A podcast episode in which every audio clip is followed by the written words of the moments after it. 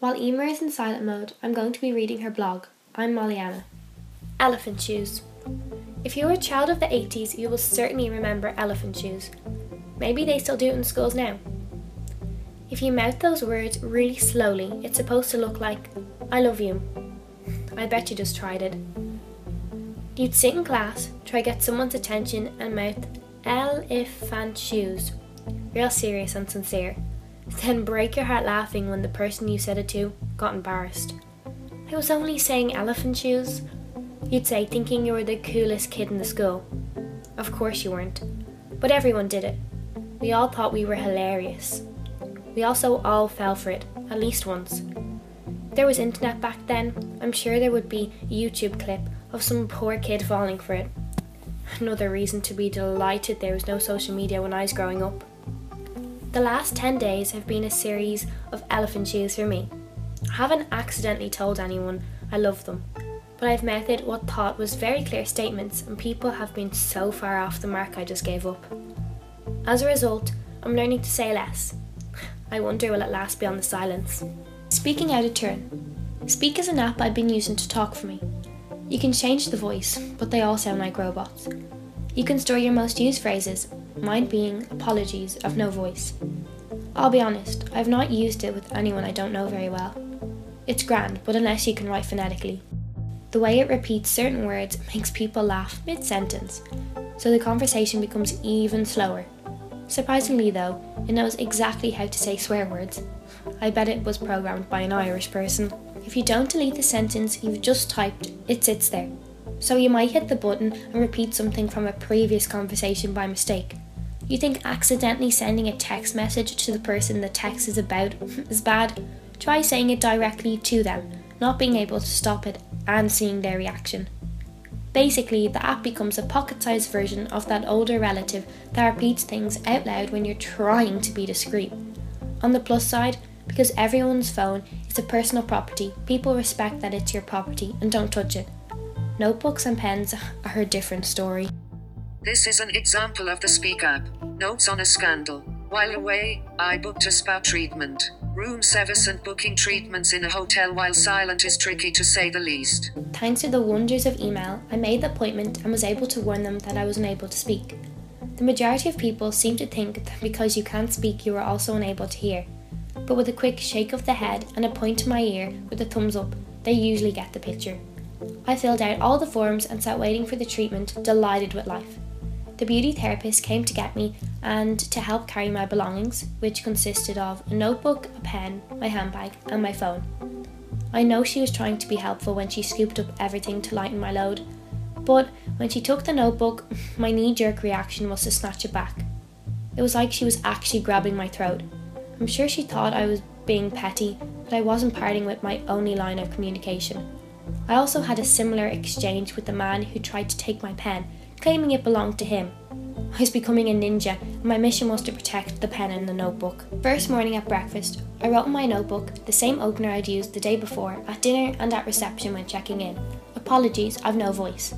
The waitress smiled, but I could see the look of, oh no, here we go, on her face. She took the pen and began to write her questions. So I did the quick head shake, ear point, and thumbs up, and she got the message.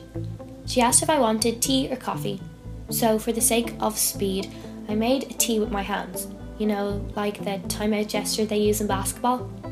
But she had no idea what I was doing, so I had to ride it. Thank God it was a buffet. Foreign holiday. Have you ever been on a holiday with someone who thinks if they speak louder and slower, somehow the person who doesn't understand English will understand what they're trying to say? And they shout at the waiter, Can we have la bill, please? while doing a poor man's version of Vogue as if it transcends all language barriers.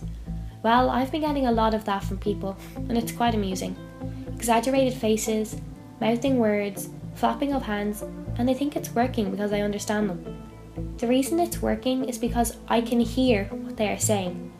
Maybe I should change the note in my notebook to Apologies, I've no voice, but I can hear. Please just talk to me normally but where's the fun in that? People have gone the other way and stopped making sounds completely and said they mouth words to me, or people just nod and decide that if I can't speak to them, they don't need to speak to me. On my first outing, there was a woman in boots who started banging her pen at the box of Nurofen I was buying, with a real serious expression on her face. Turns out she wanted me to read that I could only take one every four hours. Don't they usually just tell customers that information? A cafe who, after me taking the time to write, Can I have a bill please, and would it be possible to get cash back? decided he didn't need to look at the page. He knew what I wanted. It was impossible trying to get his attention before he put it through the till. I kept pointing at the page in the effort to get him to read it, and he kept smiling and saying, I know, I know, I'll get it, it's okay. He eventually read the page and realised his mistake. Ironically, the cashback was for a tip that I no longer wanted to give him. For the record, I did give him the tip. He was just trying to be helpful, but it's frustrating. Like I'm sure when someone suffers with a speech impediment, you don't try and finish their sentences.